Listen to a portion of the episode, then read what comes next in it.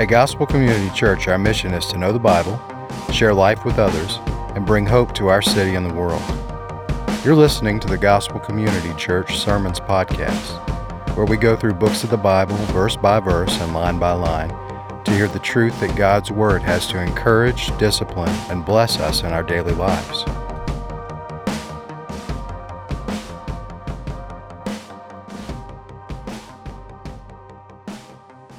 Those of you who don't know me, my name is Kurt McDonald. I have the great honor of being one of the pastors here uh, at the church, and this morning is my great privilege to bring to you God's holy, inspired, and inerrant word. May He add His blessing to it. Well, as many of you know, uh, I was born and raised right here in Georgia. Where my Georgia folks at? Uh, I was raised in the South. Uh, I grew up going to church in the South. Where my grew up going to church in the South people. Okay, so, grew up going to church in the South. I'm incredibly grateful uh, for that, for being raised in the South and, and going to church in the South and having a lot of my uh, kind of the way that I view the world shaped by that, my thinking shaped by that. Uh, and, and, so, with all of the church in the South's beauties, uh, there, there are also many sins. Amen.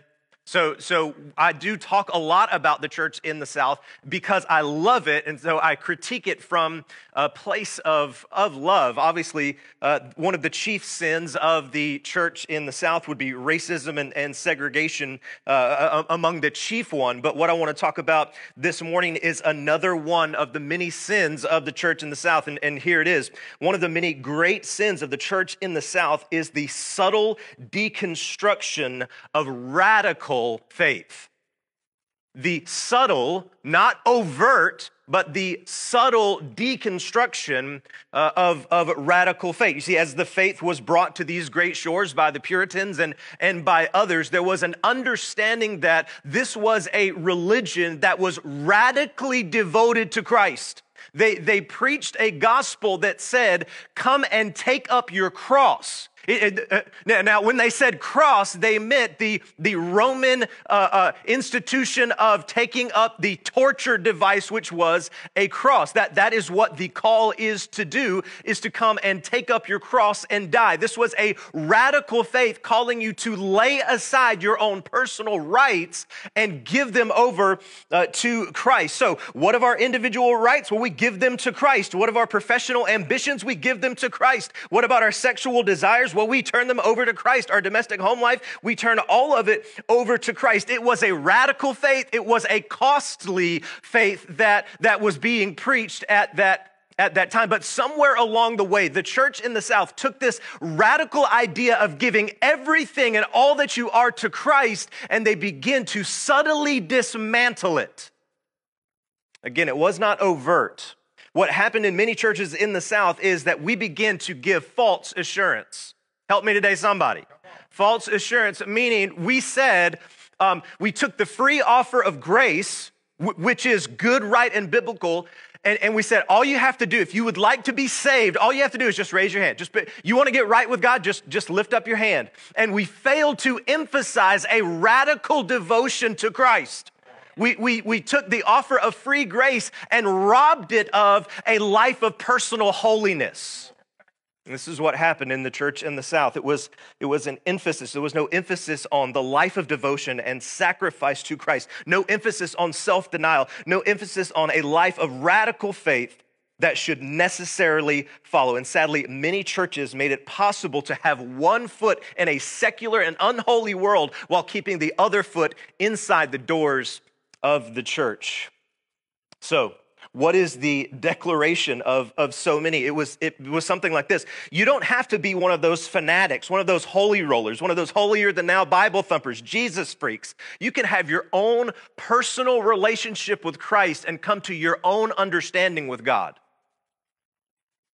When, if you're taking notes, the declaration of a Christian is we belong to Christ and He alone governs my life. The declaration of every Christian everywhere is I belong to Christ and He alone governs my life. This is why it says in 1 Corinthians 6 19 through 20, or do you not know that your body is a temple of the Holy Spirit within you, whom you have from God? You are not your own. You were bought with a price, so glorify God in your body. We belong to Christ. You were bought with a price. Do you know, church family, what that price was? Do you know what the price was? They, they tied him, they scourged him, they crucified him. He bled and he died for you. That's the price. You, you were bought with a price. And so therefore now your life belongs to him. Therefore, what governs what I do, what I say, where I go, how I live, how I view the world is all governed by Christ and through Christ. This is the call from from the scriptures. So now, while I'm talking about uh, an issue or a problem within uh, the Southern church, it is certainly not limited to the Southern church. Amen? That this, this is a problem in, in many churches all across the world, and it was certainly a problem in the church in Corinth. As, as they were trying to keep one foot in the secular world and also one foot in the church because they believed that they could go down to these pagan temples, which was a regular social common practice, and sit in the pagan temple and eat a meal.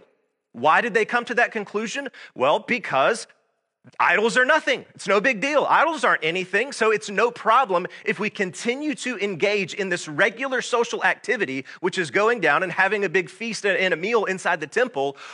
It's no big deal because idols aren't anything, and we can do that and still be a Christian.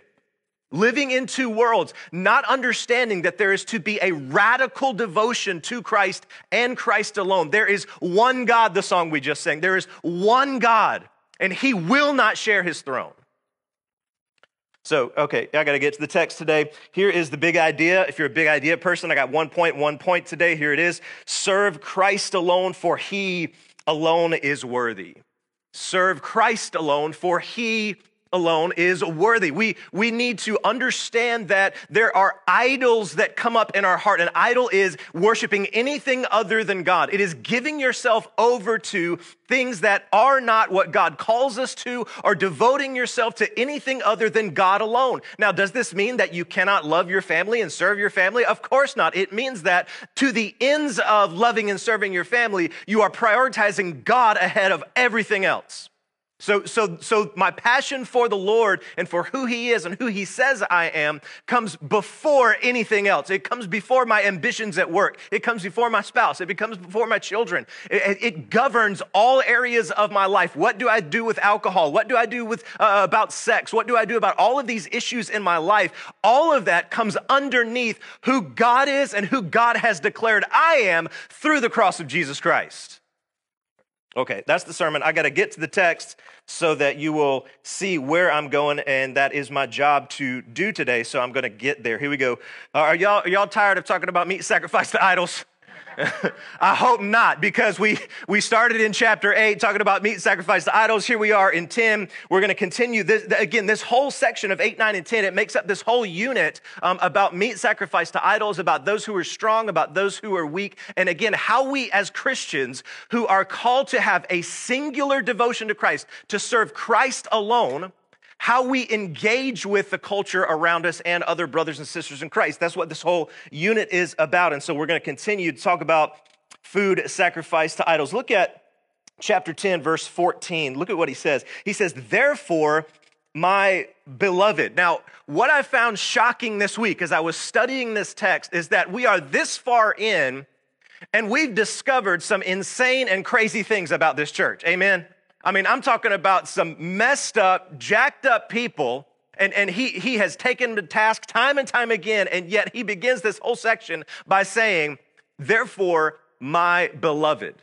He, he has a heart of love for these people to see them not worshiping idols, not trying to keep one foot in the secular culture and one foot in the church, but he, he longs to, out of a heart of love, he is trying to draw them into a singular devotion to Christ. He says, Therefore, my beloved, here is the main call, the main plea, his main charge out of this whole section. Here it is flee from idolatry. Flee from, does he say walk away? Does he say meander away, a, a light jog away from, from? No, no. He says flee. He says run. He says get up and go. D- divorce yourself from all types and forms of idolatry. This, this is not something to tamper with. This is not something to play with. This is not something to take lightly. This is something that you take very seriously. This is something that you, you focus on every single day, waking up, discovering new idols in your life and killing them and getting rid of them so that you can have a single pursuit of Christ. Flee from idolatry is, is what he is saying. Now, what is so interesting about this, this strong call to flee from idolatry is what he was saying in in 12 and in 13, look at 13. He says, No temptation has overtaken you that's not common to man. God is faithful, and he will not let you be tempted beyond your ability.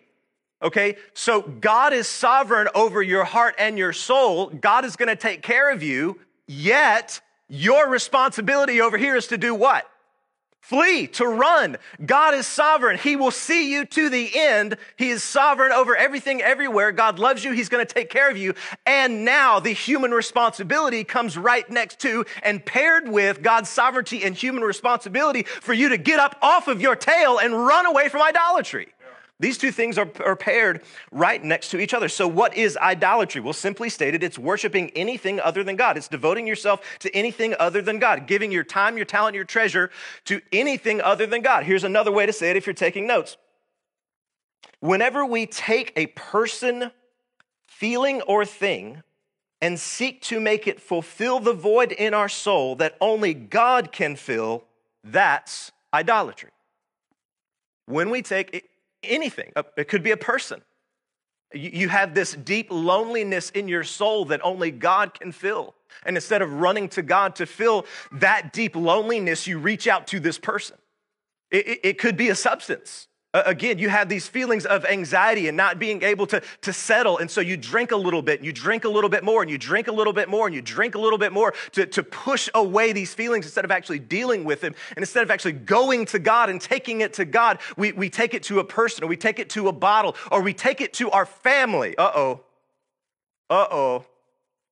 Again, this is the land of the South where the, where the family is the biggest idol of all right? That the family is the most important thing. No, a single devotion to Christ is the most important thing. And so it, it's not always, idols aren't just always sinful things. Idols can be really good things in your life that you turn into godlike things. he says, flee from idolatry. Look at verse 15. I speak as some as sensible people. Judge for yourselves what I say. I speak to you as sensible people. Now, there's, a, there, there's that old saying, uh, you know, he or she is not the sharpest knife in the drawer. And, and now that may or may not be true for some people. It's, you know, certainly true for me. But, um, but, but when it comes to spiritual matters, when it comes to spiritual matters, guess what? We all have the indwelling power of the Holy Spirit, which helps us discern spiritual truths. Amen? And so, so what he is saying to them, you have the indwelling power of the Holy Spirit, which helps you discern spiritual truths so you can understand or be able to tell whether what I'm saying is true or not. That's what he's getting after. This is why I call you every single week or when we stand and do the reading of the word, I want you to have the text in front of you. I want you to be able to see it on the screen. So as I say, this is what the text says, you as sensible people can discern for yourself whether or not I'm telling the truth. Amen? So, so he's saying, he, he's about to get into verse 16, which is an amazing truth. And I wish I had two hours to talk about verse 16, but I don't. I got about five minutes to talk about verse 16, which is a terrible tragedy. That is the way it is. Now, verse 15, he says, I speak to you as sensible people. Judge for yourself what I say. Here's what he wants you to judge for yourself if what he's saying is true. Verse 16, this is astonishing. Read it slowly with me and think about each part of it. The cup of blessing that we bless, is it not a participation in the blood of Christ? The bread that we break, is it not a participation in the body of Christ? So, in his attempt to get them to flee from idolatry, he draws them to the Lord's Supper. Now, why would he do that? in his attempt to get them to flee from idolatry, he draws them to this very sacred and special rite that we have as, uh, uh, as Christians called communion or the Lord's table or the Eucharist. Let's ask three questions about verse 16. First, what is the cup of blessing? Second, what is the bread? Third, how are we participating in it? Did you see that? This repetition of partic- the cup of blessing that we bless, is it not a participation in the blood of Christ? The bread that we break, is it not a participation in the body of Christ? So, what is, what is the, the cup, this, the idea of the blood? What is the bread, and how do we participate? First, the cup. What is, what is this cup of blessing? Well, as the Lord sat with his disciples at, at the Passover feast, there, if you understand how that feast works, there are a series of cups, and, and they, they take each cup in turn uh, as, as it goes through the ceremony. And the third cup Jesus picked up, and, and he was supposed to give a blessing over the cup and, and give a blessing over the people that were there at the Passover feast. Instead, Jesus goes against hundreds of years of Jewish tradition and says, This is the cup, and it represents my blood, which will be poured out for you. So, as, as we come to the communion table, we are partaking in a representation of the very blood of Christ that was shed for us in our place for our sins. So he says, the cup of blessing that we bless, is it not a participation in the blood of Christ? The bread that we break, the bread, he, he again, going against hundreds of years of Jewish tradition, he takes the, the unleavened bread and says, This is my body that will be broken for you. And so, as they scourged him, as they crucified him, those things became true. His, his body was broken for us. And so, as we take what we have now, which is a terrible, disgusting little wafer that I'm almost certain is made out of styrofoam, uh, thanks 2020 uh, we appreciate you coronavirus. That's the way we have to do it now. Uh, as, as, we take that that is a representation of christ's broken body in our place for our sins. And in this beautiful ceremony we are participating we are participating in the death of Christ. Now, how?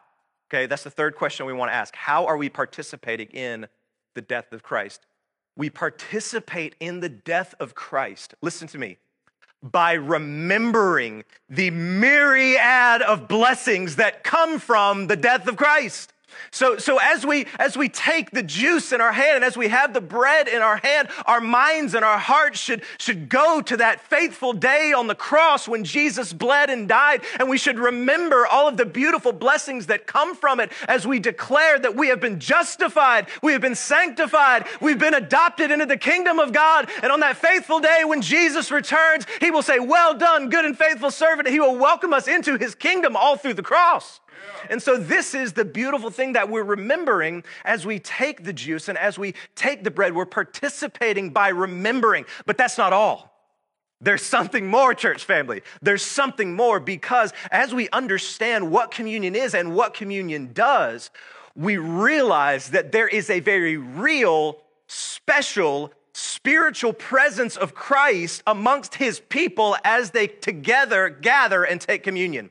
He is spiritually sending his presence through the power of his Holy Spirit in a very real way. Now, now is it uh, it physically is Christ physically here? Well, no, Christ is physically in heaven, but he sends his his spirit in a very real and powerful way when the congregation stands together in unity and declares, "We are under the shed blood and the broken body of Christ."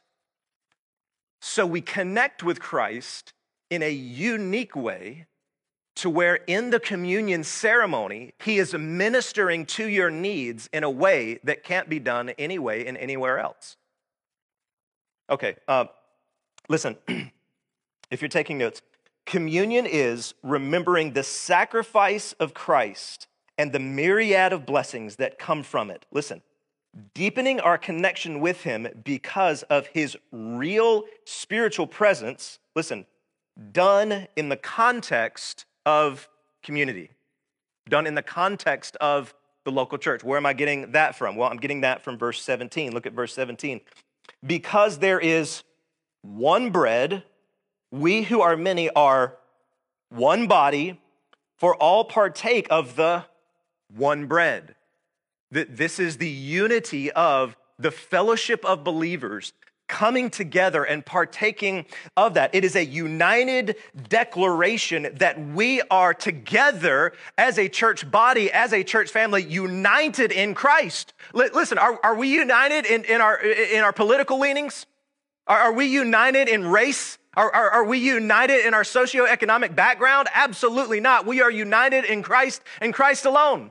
And the communion ceremony is a public and visible declaration that we are all together, no matter where you come from, no matter how much money you make or how much money you don't make, no matter what you believe about this, this candidate or this candidate. We are all united under the banner of Jesus Christ. And communion, as we take communion together, is, an, is, is a literal picture declaring that we all together believe and stand in Christ alone as our Savior. And so he is drawing them, he's drawing them away from idolatry by giving them not an individual identity, not by declaring their individual rights, but he is, he is drawing them away from idolatry by declaring their community identity, which is found in Christ alone. You, you, see, Jesus died for a people, and so communion is to be taken with his, his people. Jesus died for his church, and so communion is to be taken with his church. Now, does that mean uh, that you should never take communion alone? Well, no. The Bible never forbids you taking communion alone. The Bible never forbids you um, at home taking uh, communion with your family unit. But what is clear is the fullness of the blessing happens when God's people are together and sharing communion together. Now, what he's been doing thus far is reminding the people of Israel's history and telling them that Israel's history is their history, even though these are pagan Gentiles, right? these are Gentiles. They are, they are not uh, uh, the people of Israel. But he's saying Israel's history is your history because God has one people. Okay? So he, again, in, in verse 18, is going to bring up uh, that same idea. He says, Consider the people of Israel. Uh, are not those who eat the sacrifice participants in the altar? So he's, he's taking them back to the old sacrificial system to where the priests would come before the nation and they would sacrifice an animal on behalf of the sins of the nation. And then they would partake and eat of that meat, again, showing that they are all united under Yahweh God, the one and only true God. They shared with what the sacrifice purchased, namely forgiveness, blessing, peace, reconciliation. It was their community pledge of faithfulness and fidelity to Christ and Christ alone. Verse 19, what do I imply then? That food offered to idols is anything, or that an idol is anything? Uh, uh, uh, Paul's saying, hold, hold it, don't, don't, don't misunderstand me. Don't, don't misunderstand me. I want you to understand what I'm saying. So, why would they have misunderstood him?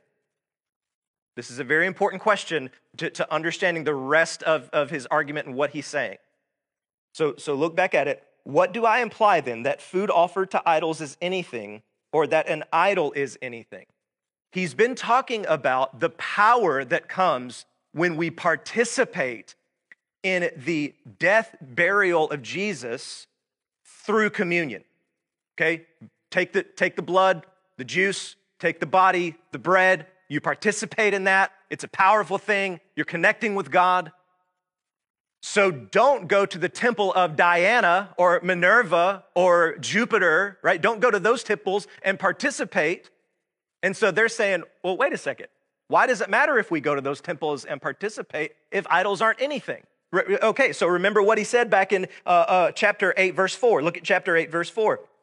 He says, Therefore, as to the eating of food offered to idols, we know that an idol has no real existence. Paul, are you going back on what you said in, in chapter 8, verse 4? No, no, he's not going back on what he said in chapter 8, verse 4. What do I imply then? That food offered to idols is anything or that an idol is anything? Verse 20. No, I imply that what pagans sacrifice, they offer to demons and not to God. I do not want you to participate with demons.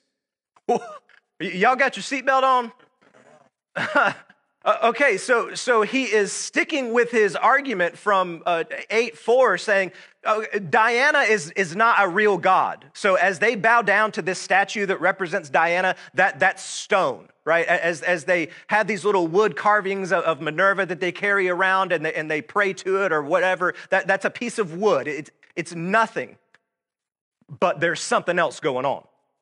There's something going on behind the scenes. There, there's something else happening. This is the same Apostle Paul that said in Ephesians that we do not war against flesh and blood, but against the rulers, against principalities, against evil forces in the cosmic and heavenly places. This is that same Apostle Paul that understands that behind those false and fake gods that are not real, that are nothing, there is real demonic activity going on behind them.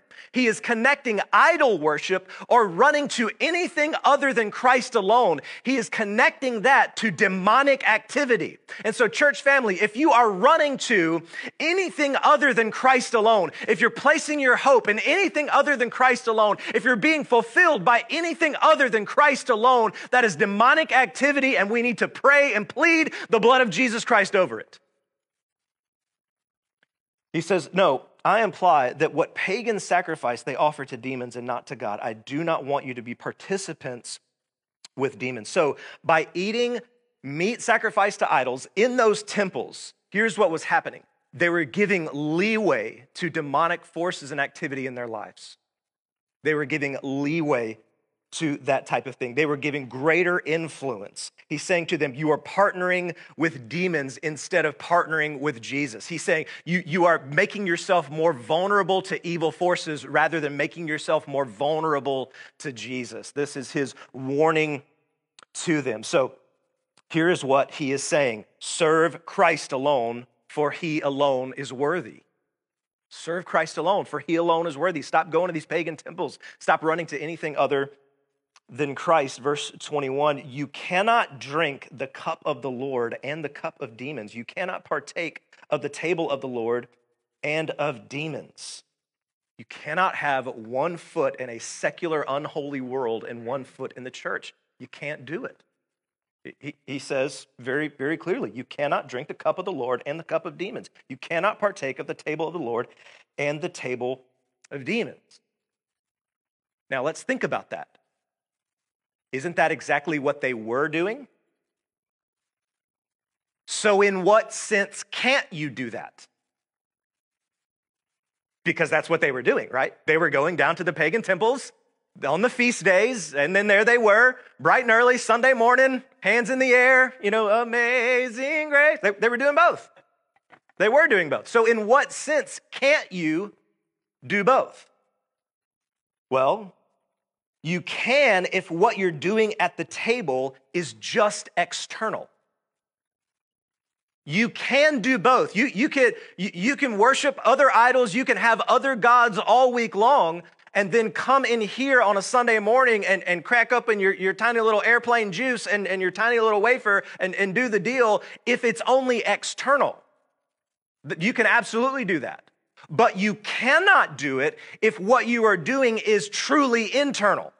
Meaning, look at me, church family, if you are coming to the table of Christ and really drinking of Him, if you are really ingesting the beauty, the majesty of who Christ is, then your soul is filled, and all those other idols and all that's on offer out there looks disgusting to you because you have been filled by the true Christ. Yeah if you're taking notes, if you have truly tasted and seen that the Lord is good, Psalm 34 8, if you have truly tasted and seen that the Lord is good, then the things of this world will never satisfy you.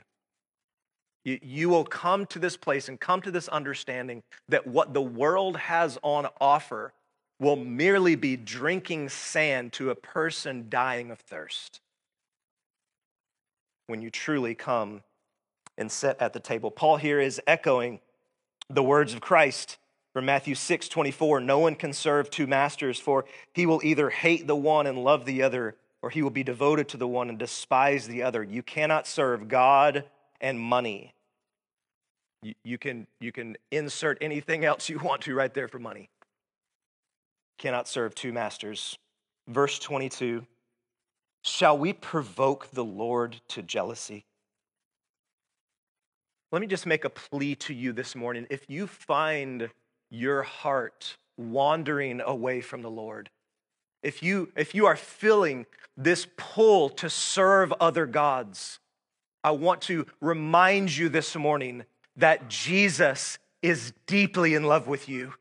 He loves you because you are his bride. He is passionate for you like you are his bride. And so by going to other gods, it stirs his jealous heart and his heart is jealous for you because he loves you. He loves you so much. He gave his life for you. Don't you see? This is why we should run away from idols because they'll never satisfy us. And what we have is a savior who's deeply in love with us so much so that when we turn our back on him for just the slightest moment to be fulfilled by something or someone else, his heart is stirred with jealousy because of his love for us. Don't you see? Shall we provoke the Lord to jealousy? Listen to this last rhetorical question Are we stronger than he? I mean, what's, what's the obvious answer to this question? no, we're not. L- listen, we are weak, needy, and poor. In addition, we cannot afford to run to any other table because of our neediness. Don't you see? Because of our weakness, because of our neediness, we cannot afford to run to anything other than Christ alone because He is the one that satisfies and He is the one that fulfills. Well, church family, what must we do with this text? I mean, there's. Uh, there's no temple of Diana here in Fayetteville that I know of. Uh, there, there, there's no pagan feasts offering us meat that I know of here. What shall we do with this text? Well, you see, this text is not necessarily about the Lord's Supper on Sunday morning. This text is about the Lord's Supper on Monday afternoon. This text is about the Lord's Supper and how it impacts you and what it does to you on Tuesday night when you're feeling tempted. That is what this text is exactly about. John Calvin famously said that our hearts are idol factories. That, that day by day we're creating new things to, to run to instead of God. You see, idolatry says, I'm coming to you, whatever you are, whoever you are, so that you can do for my soul what Jesus can't do. That's idolatry. And the problem is they simply can't. So the call from this text is to flee from idolatry. Some of you, it's going to be so incredibly obvious what your, your idols are. Drunkenness, sexual immorality, uh, uh, th- those type of things are, are so clear, and you know that you need to repent. Others of us, they are way more subtle, and what we must do is the heart work of discovering those idols and killing those idols and getting them out of the way you're taking notes, ask yourself this question What am I running to and asking it to do for my soul what only God can do? What am I running to and asking it to do for my soul what only God can do? This is where now we are asking the Holy Spirit to come in and help us do this type of heart work. Church family, I want to pray for us. I want to lead us. Oh, I'm back. I want to lead us this morning in a prayer of repentance. I'm gonna, I'm gonna repent this morning of some idols that I have in my life, okay? I'm gonna lead us in a prayer of repentance. And then, what I want us to do as we move into um, our, our time of response, I'm calling every single member of Gospel Community Church to search your heart and to repent of idols. Let's pray. Lord Jesus, I pray um, for Gospel Community Church. I pray for the idols that we have in our life, Lord. I, I ask your repentance for making my family an idol. I, I, run to and look to my family to fill places in my soul that only you fill. Lord, I ask repentance now publicly uh, in front of my church for making the church an idol for me personally. Lord, I, I want to have a large church. I want people to think I preach good. I want other pastors to look at me and pat me on the back, Lord. And I run to that and look to that instead of serving you and you alone, instead of looking for you to give me uh, what you have already given me. Uh, uh you have called me son. You have approved of me. Lord, forgive me for running to others for approval. This is an idol, Lord, and I ask your repentance. Forgive me uh, uh, for these idols and the many others, Lord, that I don't see. Send your spirit now to open my eyes to idols that I'm running to, Lord. I want to serve you and you alone, Lord. I want to have a radical faith, Lord, that, that is turning to you for my hope, for my joy, for my meaning, and for my purpose. Do this in my heart, Lord, and do this in the hearts of the people of Gospel Community Church. Lead us now, Lord, into a place of open and honest repentance so that as we move into the time where we take Holy Communion, our hearts are solely on you as we take of your blood and your body and remember who you are, Lord. Usher in your special presence even now. I ask these things in Jesus' name. Amen. Thanks for listening. Feel free to share the contents of this podcast, but please do not alter it in any way without permission. Please like, follow, and subscribe to us on Facebook or iTunes. Visit gospelcc.com for more content like this. At Gospel Community Church, our mission is to know the Bible, share life with others, and bring hope to our city and the world. Thanks again and have a blessed day.